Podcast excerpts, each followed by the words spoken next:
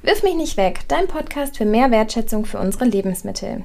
Heute wird es einen Küchenkrimi geben. Wir gehen auf die Spuren von Mikroorganismen, Schimmel und Bakterien.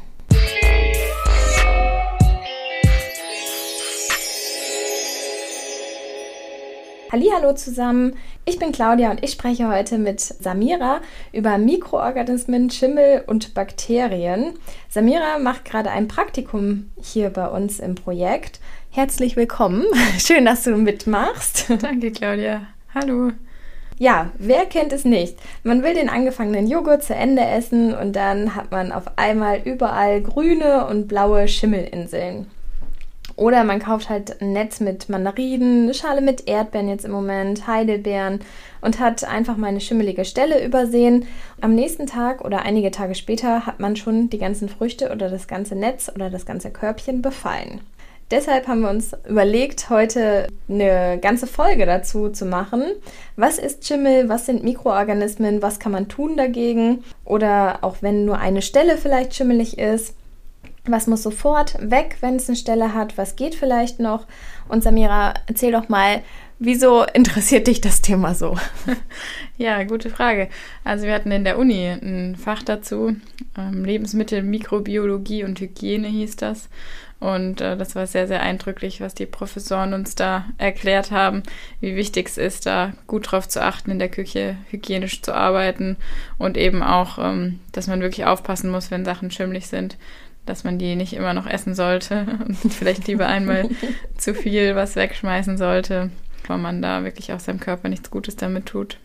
Ja, da wir ja auch ganz viel mit ähm, Kindern in der Küche arbeiten, ist natürlich auch gerade in Zeiten von Corona ähm, die Hygiene da ein großes Thema und besonders auch die Handhygiene. Und es gibt da so ein ganz spannendes Beispiel, das heißt das Toast-Experiment. Könnt ihr einfach mal nach googeln. Da wird halt so eine Scheibe Toast einmal mit ungewaschenen Händen angefasst, dann wird ähm, eine Scheibe angefasst mit, mit Seife gewaschenen Händen, eine mit ungewaschenen, aber desinfizierten Händen und das Ganze kann man auch immer so weiterspielen. Man kann auch die Scheibe Toast mal über die Tastatur fahren oder sonst irgendwas. Und ähm, dann kommt es in eine ähm, Plastiktüte, wird aufgehangen und man guckt halt, wie schnell der Schimmel dort wächst. Und da sieht man tatsächlich, dass, was eine Überraschung, dass, dass wo die, ungewa äh, die ungewaschenen Hände dran waren, dass das natürlich ganz schnell wächst und richtig ekelig werden kann. Und das ist halt so ein Beispiel, wie man für Kinder halt auch deutlich machen kann, dass ähm, Händewaschen wirklich wichtig ist und dazugehört.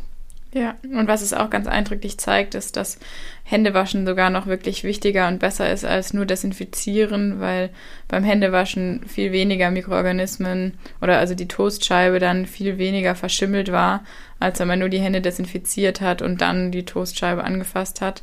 Also auch jetzt gerade in Zeiten von Corona, wo es ja überall Desinfektionsmittel gibt, denkt man, es reicht vielleicht einfach nur immer Hände zu desinfizieren. Aber ganz, ganz wichtig ist eben auch Hände mit Seife waschen und dann eben, wenn dann lieber noch zusätzlich desinfizieren, aber halt nicht nur. Genau. Samira, dann lass uns doch mal kurz darüber sprechen, was denn jetzt die Mikroorganismen eigentlich sind, was es da für verschiedene Sorten vielleicht gibt. Manchmal spricht man ja auch von Bakterien, Keimen, Viren, Schimmel. Ist es alles dasselbe oder was sind da genau die Unterschiede? Ja, also es ist wirklich ein bisschen schwierig, da in diesem Dschungel von Begrifflichkeiten sich zurechtzufinden. Mikroorganismen ist eigentlich ein Überbegriff für alles, was du jetzt genannt hast. Mikroorganismen sind ganz, ganz kleine, also mikroskopisch kleine, man kann die nicht mit dem bloßen Auge sehen. Einzellige Organismen, also die haben eben nur eine Zelle. Und ähm, ja, bei Viren ist man sich nicht so ganz sicher, ob die auch zu Mikroorganismen zählen weil eigentlich sind Viren keine richtigen Lebewesen, aber Bakterien oder Pilze, das sind alles Mikroorganismen. Also wenn wir Mikroorganismen sagen, dann meinen wir eigentlich alle einzelligen Organismen, die ganz, ganz klein sind. Und was genau ist dann Schimmel eigentlich? Kannst du das auch nochmal erklären? Mhm. Also Schimmel ist eigentlich ein Pilz. Wir sagen immer Schimmel, aber es heißt eben auch Schimmelpilz. Und das ist eben genauso ein Mikroorganismus wie eben auch Bakterien oder so. Und die können Fäden oder diese, wie dieses Pelzige, was man da eben sieht, was wir dann Schimmel nennen, bilden. Aber das ähm, ist sozusagen ein Stoffwechselprodukt dieser Mikroorganismen. Genau, also das heißt, dieses Grün, Blau oder Schwarze, was man so sieht, diese verfärbten Stellen, das ist, sind eigentlich, ist eigentlich Schimmel, aber es sind eigentlich nur die, die Reststoffe sozusagen, die aus dem Schimmel rauskommen. Das kann man so sagen? Die, ja, also die eben aus den Pilzen rauskommen, die aus diesen ganz kleinen kleinen Lebewesen, die da eben auf, den, auf dem Essen sind und ähm, die bilden eben was, was wir als Schimmel ansehen. Dadurch, das ist natürlich ein bisschen einfacher dann zum Beispiel als bei Bakterien, weil Bakterien sehen wir halt gar nicht unbedingt. Die können auf dem Lebensmittel sein und ist eigentlich sogar verderben, das Lebensmittel, aber wir sehen es nicht. Manchmal riecht man es, manchmal schmeckt man es, manchmal sieht man es schon auch, wenn dann irgendwie was verfärbt ist oder so. Aber Schimmel ist halt allermeistens relativ eindeutig, weil da eben von diesen Mikroorganismen was gebildet wird, was wir dann eben sehen, okay, ups, das Lebensmittel ist nicht mehr gut. Aber es gibt ja auch Schimmel, der nicht gesundheitsschädlich ist. Wenn man jetzt zum Beispiel an den Camembert denkt oder Blauschimmelkäse, Gorgonzola, das sind ja alles dann so Edelpilze, die quasi nicht diese schädlichen Ausscheidungen haben, richtig? Genau, ja. Das wird von der Lebensmittelindustrie extra gemacht. Also die sind ganz ungefährlich für uns Menschen. Das ist sogar eher, um Lebensmittel geschmacklich noch besser zu machen oder eben, dass es besser aussieht oder so. Aber tatsächlich ähm, sollten wir trotzdem nochmal festhalten, meistens ist der Schimmel gefährlich und birgt halt auch hohe Gesundheitsrisiken. Und diese Gifte, die der Schimmel aussendet, die können bei uns ja auch weitreichende Schäden haben. Ne? Wenn man ja, ganz krass sein will, dann kann es Krebs begünstigen, Nieren- und Leber schädigen, das Immunsystem auch beeinträchtigen, Durchfall und Erbrechen verursachen. Genau, ja. Also es ist wirklich nicht ganz ungefährlich. Vor allem eben auch Niere und Leber, das sind ja so unsere Stoffwechselorgane, die Giftstoffe abbauen sollen. Und wenn wir natürlich viele Schimmelpilze irgendwie zu uns nehmen, dann ist es ganz, ganz äh, schwierig für die Leber und die Nieren, dass sie ähm, das Ganze entgiften können. Okay, dann schauen wir uns doch mal genauer an, wo denn jetzt diese Mikroorganismen ihren Wachstum quasi vermehren können, wie das alles läuft exponentielles Wachstum kennen ja jetzt viele durch, durch Corona. Ähm, ist das jetzt irgendwie jedem ein Begriff? Erst eins, dann zwei, dann vier, dann 16, 64. Also diese Mikroorganismen können sich halt wirklich ganz, ganz schnell vermehren. Generell ist es so, dass jeder Mikroorganismus eigentlich eine spezielle Temperatur hat, bei der er sich am besten vermehren kann. Es kann auch eine Spanne sein zwischen so und so viel Grad Celsius. Und deshalb ist es ganz wichtig, dass wir die Lebensmittel kühlen, denn dadurch senken wir diese Temperatur herab. Die Umgebungstemperatur ist dann im Kühlschrank so um die 7 Grad. Und das ist dann wiederum eine Temperatur, in der sich die wenigsten Organismen noch gut vermehren können. Aber wichtig ist eben auch zu verstehen, dass es nicht bedeutet, dass wenn wir Dinge in den Kühlschrank machen, dass sich dort die Mikroorganismen gar nicht mehr vermehren können, wir ändern nur die Umgebungstemperatur so, dass es fürs Mikroorganismus schwieriger ist, sich da zu vermehren und deswegen passiert das Ganze langsamer. Also wir können dieses exponentielle Wachstum einfach verlangsamen. Das sieht man ja auch daran, dass halt im Kühlschrank auch das Lebensmittel nicht ewig haltbar ist, sondern dort auch schlecht werden kann, aber halt einfach langsamer, als wenn wir es einfach so auf dem Herd stehen lassen würden. Ne? Genau. Und sogar auch in der Tiefkühltruhe können wir Sachen vieles kann man da schon lange lagern, aber jetzt auch nicht äh, irgendwie viele Jahre. Dann irgendwann verdirbt auch dort das Lebensmittel. Samira, jetzt könnte man ja denken, ach, das koche ich ja gut durch, dann bleibt davon auch nichts mehr übrig. Aber ähm, das Problem ist ja, dass diese Toxine oder diese Ausscheidungen der Schimmelpilze nicht immer durch die hohen Temperaturen beim Kochen, Braten oder Backen zerstört werden. Genau, ja. Die Schimmelpilze, die sind echt sag mal, krass drauf. Die können wirklich auch eben Toxine, wie du gerade schon gesagt hast, bilden. Das sind Gifte, die wirklich dafür ausgelegt sind, sehr, sehr hohe Temperaturen auch zu überstehen. Das heißt, nicht immer ist es so, wie du gesagt hast, wenn wir kochen, backen, braten, dass wir dann sicher sein können, dass da nichts mehr von übrig ist. Generell kann man sich aber ja ganz gut merken, je höher ähm, der Wasser- und Proteingehalt, der Eiweißgehalt, desto schneller verdirbt halt auch ein Lebensmittel. Zum Beispiel Fleisch, Fisch, viele Proteine, viel Wasser, schneller Verderb. Und je geringer der Wassergehalt und höher auch der Salz-, Zuck- und Zuckergehalt, desto länger ist dann auch das Lebensmittel wieder haltbar und auch genießbar ne, Marmelade beispielsweise oder luftgetrocknete Wurst beispielsweise, da hat man ja immer den Wassergehalt weiter gesenkt und ähm, dadurch ist das Lebensmittel dann einfach länger haltbar. Denn diese kleinen Mikroorganismen brauchen einfach Nahrung und da sind Wasser und Proteine natürlich irgendwie auch das, was wir Menschen ja gerne mögen. Und ähm, halt eine optimale Umgebung zum Wachsen. Salziges ist da auch wieder schlecht. Also man kann es denen schon auch ein bisschen schwerer machen. genau. Generell eben brauchen die Mikroorganismen eine gute Temperatur zum Wachsen. Sie brauchen Nährboden, wie du gerade gesagt hast, Wasser und Proteine und eben auch ähm, sowas wie Salz. Das, das können sie halt eben nicht verstoffwechseln und dann fehlt ihnen die Nahrung und dann sterben sie eben auch ab. Also man kann durch verschiedene Veränderungen der Umgebung den Mikroorganismen das Leben sehr schwer machen und dafür sorgen, dass sie sich nicht weiter vermehren können. Genau, deswegen gibt es ja auch so diese verschiedenen Konservierungsmöglichkeiten, ne? das Kühlen, das Einfrieren, Trocknen, Lebensmittel trocknen, ne? Apfelringe beispielsweise, vakuumieren oder einkochen, wenn man wirklich den Sauerstoff dann auch ähm, rausnimmt. Das Einlegen in Essig oder Zitronensaft, wo es halt ähm, denen auch nicht so gut drin gefällt. Oder halt auch das einmal das starke Erhitzen, ne? beispielsweise bei Milch oder so. Da gibt es ja auch die länger haltbare Milch, die wurde einfach stark erhitzt, sodass halt auch kaum noch was übrig geblieben ist, dass die Bakterien da so gut es geht abgetötet werden.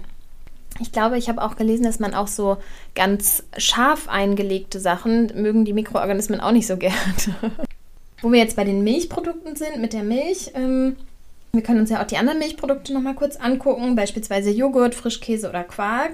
Da ist es so, dass diese verschimmelten Milchprodukte sofort in den Müll gehören, weil sie halt natürlich sehr wasserhaltig sind. Da bereiten sich die Pilze gerne und gut aus. Und im Gegensatz dazu gibt es aber auch so Milchprodukte wie Käse und das ist tatsächlich ein Sonderfall. Vor allem, genau, vor allem Hartkäse. Also sowas wie Parmesan zum Beispiel. Da ist es einfach so, dass der so einen geringen Wasseranteil hat, der Parmesan, dass es schon gut sein kann, wenn da eine Stelle geschimmelt ist, dass man die einfach großzügig wegschneidet und dann kann man das auch noch weiter essen. Deswegen ist so Käse im Stück kaufen eigentlich die bessere Idee, ne? Genau, ja, weil man auch einfach nicht so viel Oberfläche hat, auf der sich die Mikroorganismen verteilen können. Genau, also da wieder dann Bezug zu Sauerstoff, ne? Das genau. ähm, weniger Sauerstoff, weil einfach nur von außen ein bisschen was da dran kommt und ähm, dann können sie schlechter wachsen.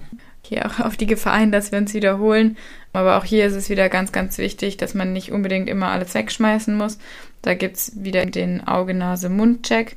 Eben schauen, wie sieht das Lebensmittel aus? Sieht man Schimmel? Wenn ja, dann oft kann das Lebensmittel dann leider nicht mehr genutzt werden. Aber zum Beispiel, wenn jetzt auch ein Obst oder Gemüse nur eine braune Stelle hat oder so und jetzt keine wirkliche Schimmelbildung zu sehen ist, dann kann man das schon auch einfach noch wegschneiden und nochmal verwenden. Dann riechen. Ja, man weiß ja eigentlich, wie die Lebensmittel normal riechen, wenn die wirklich irgendwie säuerlich riechen oder ranzig oder einfach ganz anders als normal, dann ist es schon ein Indiz dafür, dass es äh, nicht mehr unbedingt genießbar ist, das Lebensmittel und schmecken ganz vorsichtig, natürlich keine großen Mengen, wenn man sich nicht ganz sicher ist. Und wenn es einfach genauso schmeckt wie immer, dann sollte das Lebensmittel auch noch gut genießbar sein. Es gibt ja noch so ein paar Mythen, also in einer der letzten Folgen haben wir auch über so Mythen gesprochen ähm, bei, bei der Ernährung, was man, was es alles so gibt. Und eine Sache ist ja auch, dass viele Menschen davon ausgehen, dass man Schimmel im Marmeladenglas, dass es da reicht, wenn man einfach nur oben die oberste Schicht abnimmt weil ja da auch viel Zucker drin ist und so weiter, dass das dadurch haltbar ist. Damit möchten wir jetzt an dieser Stelle auch einmal aufräumen. Und zwar muss man halt immer auch gucken, wie ist jetzt tatsächlich der Schimmel auch in die Marmelade reingekommen. War ich vielleicht mit einem Buttermesser da drin, dass sich das dadurch verbreitet hat? Oder war die Marmelade vielleicht nur mit weniger Zucker eingekocht? Man nimmt ja heute lieber 2 zu 1 oder 3 zu 1 Zucker, dann ist sie auch nicht so haltbar. Und deshalb sollte man tatsächlich beim Marmeladenglas ähm, auch alles wegwerfen.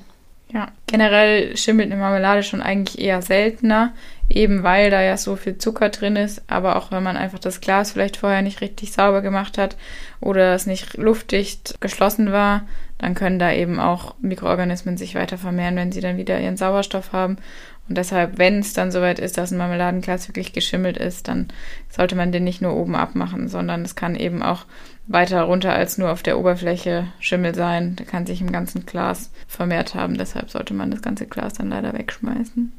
Ganz schlimm ist es ja tatsächlich auch bei Nüssen. Ne? Also da ähm, muss man auch wirklich aufpassen.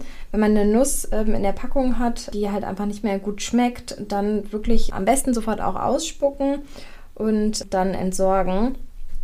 Der Geschmack ist da meist ziemlich eindeutig und gerade verschimmelte Nüsse sind halt auch gefährlich. Ja, das ist richtig schade, weil Nüsse ja wirklich eigentlich ein hochwertiges Lebensmittel sind und auch nicht ganz billig. Genau. Jetzt, glaube ich, kommen wir langsam in die Wiederholung rein. Aber wenn wir viel Wasser in den Lebensmitteln haben, wie gesagt, dann verbreitet sich der Schimmel dort schnell. Deswegen muss man halt bei Obst und Gemüse halt auch gut aufpassen. Ne? Wenn das jetzt, ja, in der Tomate oder in der Gurke ist halt ja wirklich fast nur Wasser drin, sozusagen. Da ähm, breitet sich der Schimmel natürlich ganz schnell aus. Ähm, das muss man daher auch komplett entsorgen. Ja, und auch was vielleicht viele dann machen oder denken, dass man daraus dann noch Marmelade oder Kompott machen könnte, wenn da irgendwie angeschimmelte Früchte sind. Das sollte man auch nicht machen, eben aus dem Grund, weil wir vorhin äh, erzählt haben, dass auch viele Mikroorganismen hohe Hitzen doch auch überleben können. Und wenn schon was geschimmelt ist, dann sollte das einfach wirklich auch nicht mehr verarbeitet werden. So, jetzt haben wir genug von geredet, würde ich sagen. Jetzt ähm, sollten wir uns noch mal einmal ganz kurz angucken, was man denn jetzt tun kann, damit es gar nicht erst dazu kommt. Da gibt es einen guten Tipp, den finde ich ganz interessant, weil öfter ist es ja so, dass man vielleicht Zitronen im Netz kauft und dann ganz ärgerlich hat man eben eine Zitrone, die anfängt zu schimmeln und die anderen eigentlich noch nicht, aber trotzdem sind da ja auch an den anderen dann Schimmelsporen da dran gekommen, weil die ja aneinander liegen. Und dann gibt es den guten Tipp, dass man die anderen, also die schimmelige Zitrone, die muss leider weg, aber dass man die anderen in Essigwasser legt oder einfach ein bisschen mit Wasser und Essig äh, wäscht.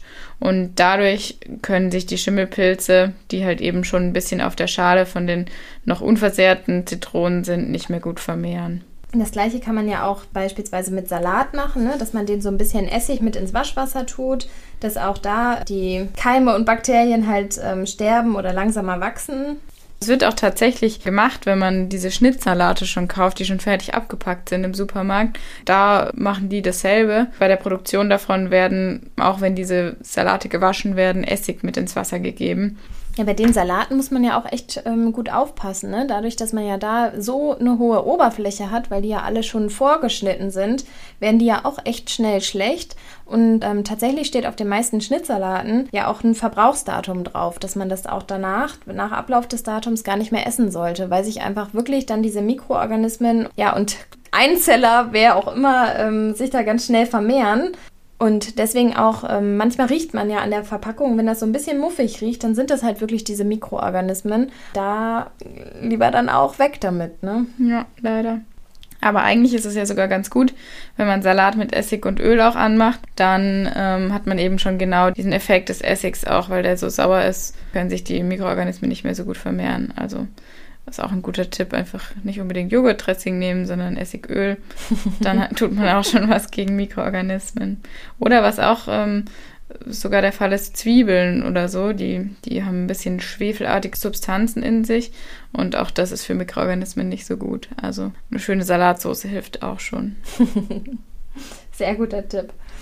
Danach gilt es ja auch immer noch, Sachen einfach auch wirklich heiß abwaschen. Ne? Bei einer Zitrone kann ich die Schale ja auch richtig heiß waschen oder bei einer Orange, wenn ich die mit benutzen möchte. Und kommen wir auch immer mal wieder drauf hier im Podcast, ist wirklich eine gute Kühlschrankhygiene, dass man den regelmäßig putzt und wäscht und auch die Lebensmittel dort immer gut abdeckt dass auch dort nicht alles von einem aufs andere springt.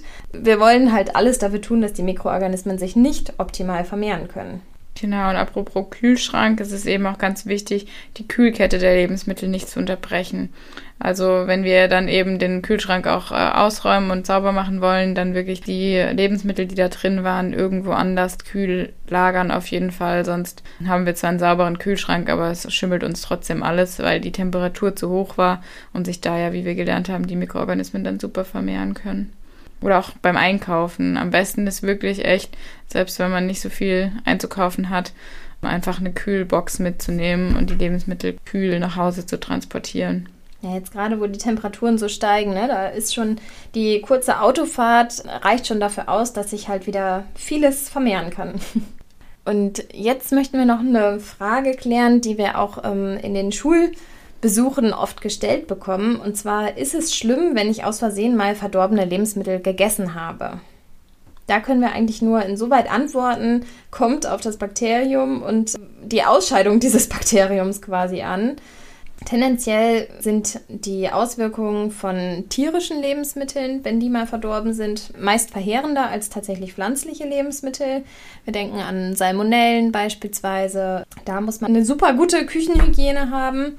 Genau, nicht nur auf das Bakterium, sondern auch einfach auf die Menge an. Wenn wir mal ein kleines bisschen verdorbenes essen, dann ist das jetzt noch nicht ganz so wild. Aber wenn das regelmäßig passiert oder wir wirklich größere Mengen von verdorbenen Lebensmitteln essen, dann kann das schon wirklich gesundheitsschädlich sein. Also da sollte man aufpassen, dass man da nicht zu viel zu sich nimmt. Ja, meist schmeckt man es ja auch, ne? Also in vielen Fällen. Obwohl bei Salmonellen nicht so, ne? Nee, nee, eben. Manchmal schmeckt man es leider nicht. Ja. Es kann halt passieren, dass, ähm, dass es einem dann halt ein bisschen schlechter geht, dass man eine kleine Magenverstimmung hat. Ähm, dann reicht es oft aus, sich einfach auszuruhen, wirklich viel Flüssigkeit zu sich zu nehmen, damit es auch schnell wieder rausgespült wird. Ja, wenn Durchfall, Übelkeit und Erbrechen dazu kommt, dann muss man schon mehr auf den Körper sozusagen achten und sollte sonst halt auch irgendwann einen Arzt auf, aufrufen, wenn es einem halt einfach nicht besser geht. Und Salmonellen sind ja zum Beispiel auch meldepflichtig ja, ich glaube, man merkt schon ziemlich deutlich, wenn man die Auswirkungen spürt. Ja, generell ist es eben wie bei allem die Menge macht's. Man sollte wirklich aufpassen, schauen, dass man das, was man selbst tun kann, um die Mikroorganismen daran zu hindern, weiter zu wachsen, dass man das auch macht. Und ansonsten einfach auch vernünftig, wie gesagt, überprüfen, kann man es noch essen oder nicht und im Zweifel dann leider, obwohl wir da generell ja total dagegen sind, aber lieber einmal was wegschmeißen, wenn man sich nicht ganz sicher ist, als dann wirklich der Gesundheit zu schaden. Genau, und was hoffentlich jetzt auch nochmal zum Ende hin wirklich deutlich geworden ist, ist, wie wichtig diese Küchenhygiene ist, dass man auch beispielsweise, wenn man Sachen schält oder schneidet, dass man das dann halt auf einem anderen Brett macht. Also, dass man unsaubere Lebensmittel, die beispielsweise gerade, ne, wenn man auch selber Gärtner aus dem Garten holt, dass man die erstmal wäscht und dann halt auf ein sauberes Brett schneidet, nicht alles auf einem Brett zusammen macht, sondern dass man wirklich dann eine gute Hygiene walten lässt und auch natürlich immer vom Kochen, Hände waschen und so weiter, dass man weitestgehend versucht einfach alles zu vermeiden, wie noch andere Mikroorganismen auf unsere Lebensmittel kommen können. Jetzt haben wir die Folge ja Küchenkrimi genannt.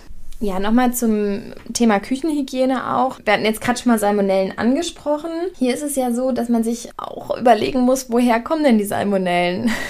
Das ist, wird jetzt vielleicht schon ein bisschen eklig, aber zum Beispiel sitzen die nicht im Ei tatsächlich drinne, sondern eigentlich mehr auf der Schale. Das heißt, sobald wir ein Ei aufschlagen, sollten wir eigentlich die Hände danach waschen, weil es kommt ja nun mal Samira, helf mir mal, wie kann man es schön sagen?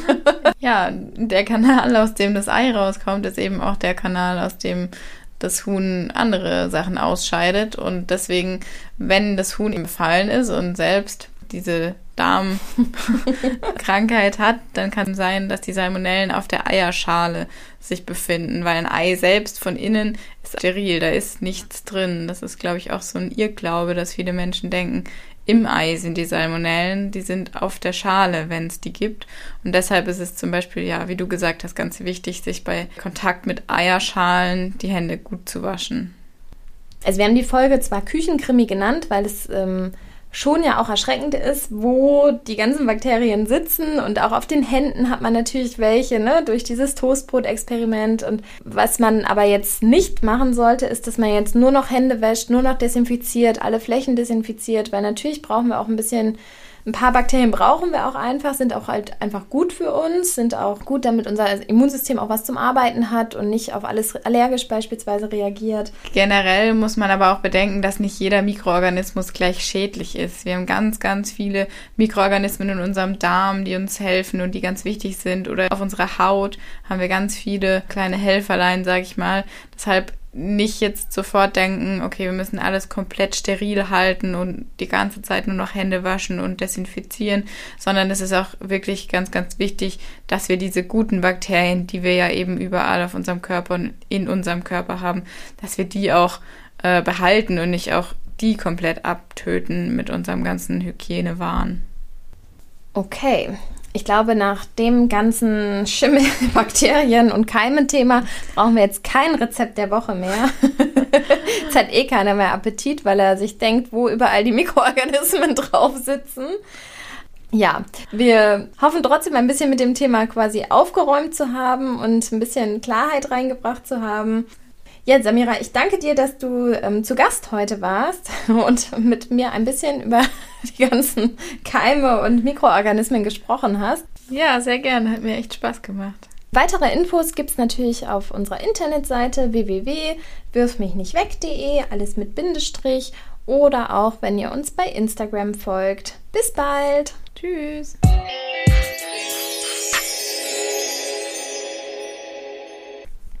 Noch ein kleiner Tipp. In der aktuellen Ausgabe der Geolino gibt es ein Taschenwissen für Kinder. Länger, lecker. In diesem rufen wir dazu auf, mit unserem Partner der Geolino und Toppitz, dass ihr uns Ideen einschickt, um Lebensmittel länger lecker zu machen. Mehr Infos dazu wie immer auf unserer Internetseite www.wirfmichnichtweg.de, alles zwischendurch mit Bindestrich, unter dem Reiter Mitmachen und dann dem Wettbewerb. Die Gewinner veröffentlichen wir hier in einer weiteren Kinderfolge im Podcast. Einsendeschluss ist der 8. September. Wir freuen uns auf eure Einsendung. Bis bald!